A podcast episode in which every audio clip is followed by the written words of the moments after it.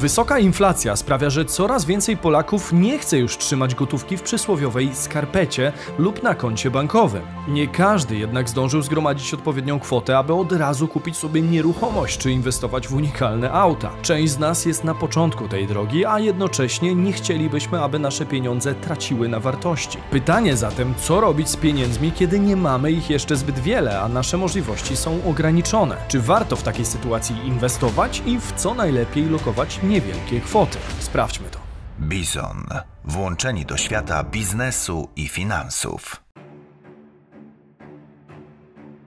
Cześć, tutaj Damian Olszewski i witam Was serdecznie w programie Praktycznie o Pieniądzach i edukacyjnej serii Bizon, gdzie stopień po stopniu przechodzę z Wami przez kręte ścieżki świata biznesu i finansów, tak aby każdy mógł się w nim odnaleźć. Jeśli interesuje Was ta tematyka lub sądzicie, że jest ona Waszą piętą achillesową, to warto dołączyć do społeczności Bizonów, subskrybując kanał na dole. Na wstępie dzisiejszego tematu muszę zaznaczyć jedną rzecz. Mianowicie kiedyś sądziłem, że absolutnie każdy powinien inwestować, bo budowanie majątku powinno powinno opierać się przede wszystkim na umiejętności pomnażania kapitału. Dziś już tak nie myślę. W międzyczasie miałem styczność z mnóstwem inwestorów różnej kategorii i nie zawsze obrana ścieżka była dla nich odpowiednia. Wręcz powiedziałbym, że dla wielu osób żelazne skupienie na zarabianiu i odkładaniu pieniędzy, nawet na lokatę czy rachunek oszczędnościowy, czy też reinwestowanie środków w biznes bądź własne kompetencje, byłoby zdecydowanie lepszym rozwiązaniem. Wyjaśnijmy to sobie na przykładzie. Dostaję od Was mnóstwo zapytań o to, w co inwestować inwestować w takie kwoty jak 100, 500 czy 1000 zł.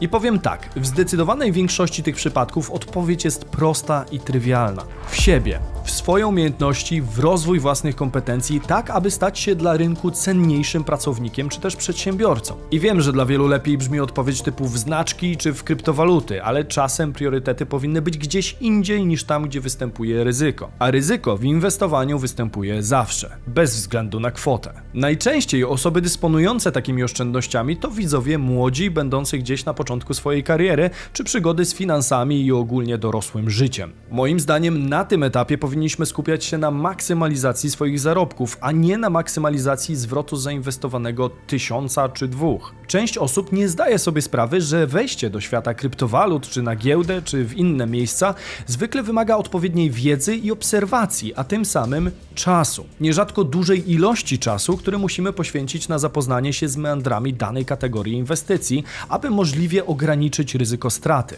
Skupienie na jednym zadaniu często odbiera nam ograniczoną uwagę, którą moglibyśmy poświęcić czemuś, co przyniesie większe efekty. Nazywamy to kosztem alternatywnym. Robimy jedno, poświęcając lub zaniedbując drugie. Ten sam czas, który spędzimy na zastanawianiu się nad tym, jak rozporządzić tysiącem złotych oszczędności, moglibyśmy spędzić nad zastanawianiem się, jak zarobić tysiąc złotych więcej miesięcznie. W tym przykładzie, nawet jeżeli uda nam się odkryć metodę systematycznie zwiększającą wartość tego tysiąca złotych, na przykład o 15% rocznie, to na koniec roku możemy liczyć na niewiele większą kwotę. Oczywiście w długim terminie znaczenie będzie miał procent składany i to ile będziemy dokładać do tej kwoty, ale pewnie rozumiecie już o co mi chodzi. W większości przypadków spożytkowanie posiadanej niewielkiej kwoty na dobry kurs, książkę, szkolenie czy zdobycie doświadczenia, które otworzy nam drogę do lepiej płatnej pracy czy dalszej ścieżki kariery, będzie po prostu bardziej opłacalnym wyjściem. Jeśli jednak chcielibyście zainspirować się tym, co konkretnie można zrobić z niewielkimi oszczędnościami poza zwiększeniem zdolności do generowania dochodu,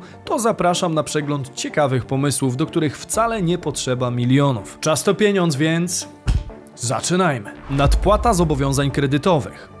Jeśli z jednej strony zostają Wam jakieś oszczędności, a z drugiej natomiast spłacacie nadal kartę kredytową, kredyt gotówkowy czy też hipoteczny, to warto zastanowić się nad jego nadpłatą. Odsetki od kredytu zwykle płacimy za okres, w jakim mogliśmy posługiwać się cudzym kapitałem. Im dłuższy, tym więcej przyjdzie nam zapłacić. Co prawda niekoniecznie pod względem nominalnego oprocentowania, ponieważ zazwyczaj kredyty gotówkowe są droższe i udzielane na krótsze okresy. Obecnie jednak oferty hipotek i kredytów gotówkowych potrafią mieć podobną wysokość wysokość oprocentowania, co można uznać za raczej rzadko spotykaną relację. Ostatni rok po prostu sporo namieszał.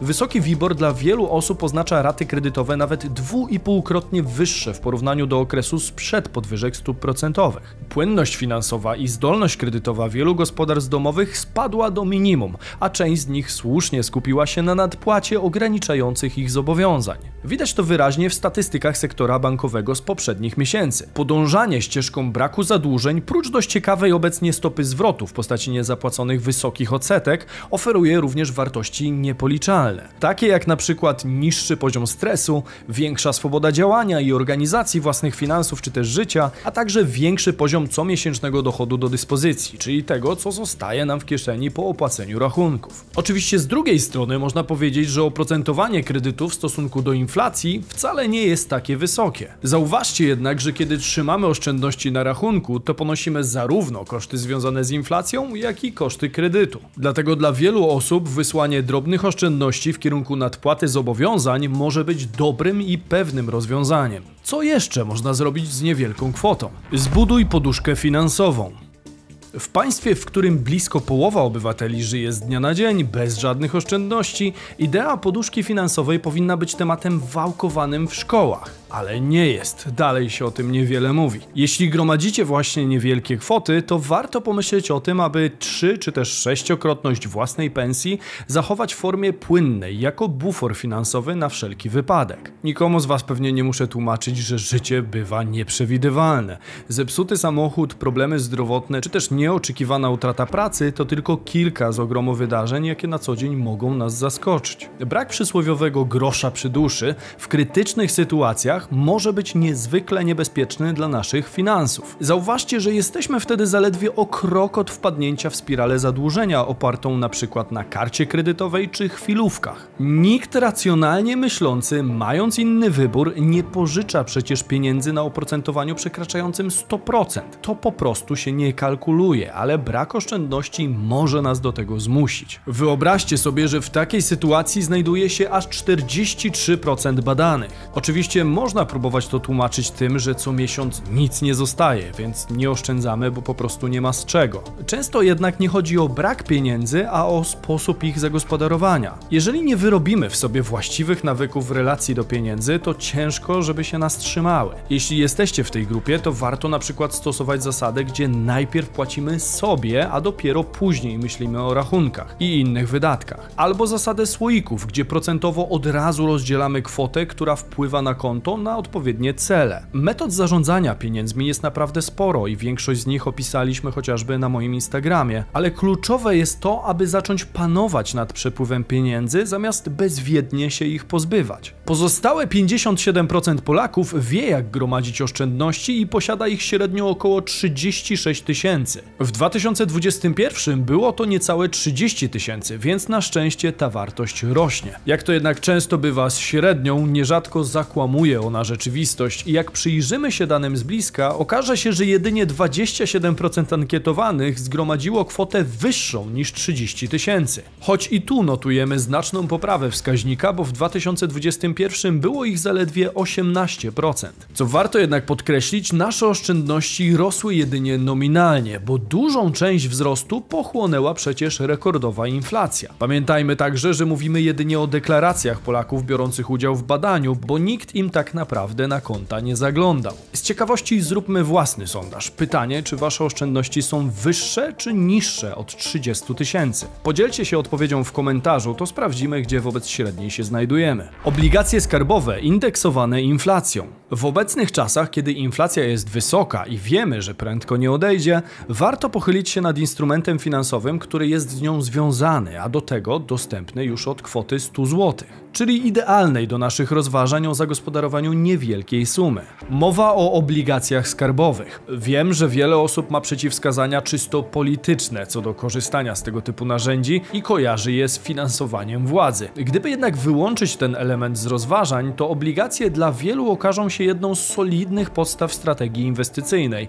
choćby z racji niskiego poziomu ryzyka. Moim zdaniem warto zagospodarować w ten sposób około 10 do 20% środków w zależności od wysokości posiadanego kapitału. Rzecz jasna to jedynie moja subiektywna opinia, a wy zróbcie jak uważacie, byle podejmować świadome decyzje, bo bierność to również decyzja, choć nie zawsze świadoma. Rodzajów obligacji mamy całkiem sporo i każda z nich prezentuje nieco inne warunki co do wysokości oprocentowania, czy też warunków wykupu. Naszą uwagę skupiłbym jednak na tych, które w okresie wysokiej inflacji sprawdzają się najlepiej, czyli na grupie indeksowanych inflacją. Jak to działa? Dla przykładu, stając się posiadaczem jednej czteroletniej obligacji indeksowanej inflacją, zyskujemy 7% w pierwszym roku, a od drugiego roku będzie to już niewielki stały procent plus wysokość wskaźnika inflacji. Innymi słowy, od drugiego roku mamy pewność, że nasz kapitał będzie rósł szybciej niż średnio rosną ceny dóbr i usług. Przynajmniej w relacji do oficjalnych danych, bo dobrze wiecie, że wartość odczuwalnej inflacji dla każdego z nas będzie nieco inna. Jest to także instrument o dużej płynności. Mamy bowiem możliwość wykupu obligacji wcześniej niż przed upływem ustalonego terminu, gdybyśmy potrzebowali pieniędzy. W takim przypadku ponosimy niewielką opłatę, która uszczupla wartość naszej obligacji, na przykład o 70 groszy w przypadku obligacji czteroletniej. Różnice między poszczególnymi rodzajami obligacji można dostrzec także w kontekście wypłaty odsetek. Na przykład w przypadku obligacji czteroletnich możemy liczyć na wypłatę odsetek co roku. Przeciwnie jest w przypadku obligacji 6, 10 czy 12-letnich. W tym przypadku odsetki dodawane są do całości kapitału i od takiej skumulowanej kwoty naliczają nam się odsetki w kolejnych latach. Zatem w tych obligacjach nie zobaczymy wypłaty odsetek przed wykupem. Dopiero w momencie ich wykupu otrzymamy z powrotem całość zainwestowanego kapitału wraz z odsetkami za ten okres. Ma to swoje zalety i wady, w zależności od tego, jak na to spojrzeć. W tak zwanych czterolatkach możemy skorzystać z kwoty odsetek co roku, natomiast w przypadku pozostałych wymienionych rodzajów obligacji, odsetki przez wiele lat kumulują nam się z kapitałem, w związku z czym na sam koniec będzie tam o wiele większa kwota, zgodnie z działaniem procentu składowego składanego. Warto się zatem zastanowić, jaki rodzaj obligacji będzie dla nas najlepszy. Osobiście często dokupuję tzw. Tak czterolatki i dziesięcioletnie obligacje EDO, które uważam za najbardziej interesujące zarówno pod względem oprocentowania, jak i możliwości wyjścia z inwestycji. Co warto także podkreślić, obligacje Skarbu Państwa są jedną z najbezpieczniejszych metod lokowania kapitału. Niezwykle rzadko zdarza się bowiem bankructwo całego państwa. Jeszcze rzadziej mówimy o bankructwie wewnętrznym, czyli takim, które uniemożliwia wykup obligacji skarbowych. Od tej reguły zdarzają się oczywiście niechlubne wyjątki, takie jak Argentyna, ale ryzyko bankructwa wewnętrznego Polski oceniam raczej jako znikome. Dlatego część własnego portfela oszczędności lokuję właśnie w obligacjach skarbowych,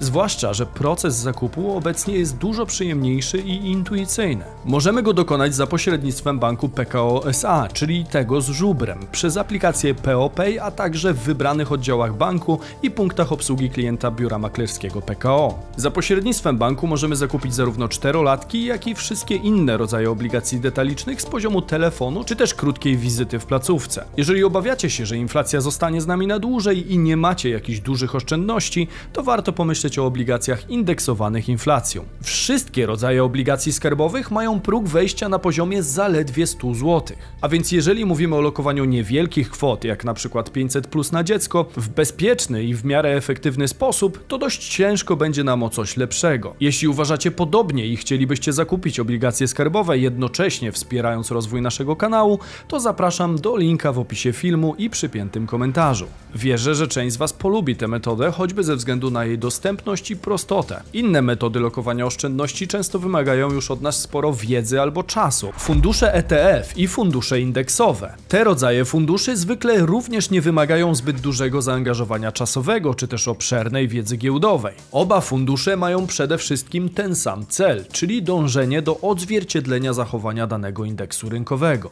Mogą być to zarówno takie indeksy jak amerykańskie S&P 500, DAX, rynek obligacji czy sektor surowcowy bądź walutowy. Lokowanie kapitału w wiele różnych spółek czy dóbr uśredniające rynek wielokrotnie okazało się skuteczne w dłuższym horyzoncie czasu i zwykle nie wymaga od nas zbytniej aktywności. Tutaj również atutem jest prostota i dostęp od niewielkich kwot. Mimo podobieństw fundusze te nieco się różnią i warto, żebyśmy to sobie omówili. Fundusze indeksowe to klasyczne fundusze inwestycyjne, które nie są notowane na giełdzie. Tym samym nie wymagają od nas posiadania rachunku maklerskiego. W tym przypadku jednostki uczestnictwa funduszu można kupić bezpośrednio w towarzystwie funduszy inwestycyjnych lub u dystrybutora, dokonując przelewu z konta bankowego. ETF-y z angielskiego Exchange Traded Funds to z kolei fundusze notowane na giełdzie, które można nazwać połączeniem funduszu otwartego oraz funduszu akcji. Certyfikaty ETF-ów są w ciągłym obrocie, dlatego można je nabyć lub odkupić w każdej chwili. W przeciwieństwie do funduszu indeksowego, tutaj będziemy już potrzebowali rachunku maklerskiego. Certyfikaty są wyceniane w czasie rzeczywistym. To, że ETF-y są notowane na giełdzie, daje im pewną przewagę, bo inwestorzy w tym przypadku mają większy wpływ na to, po jakiej cenie kupią,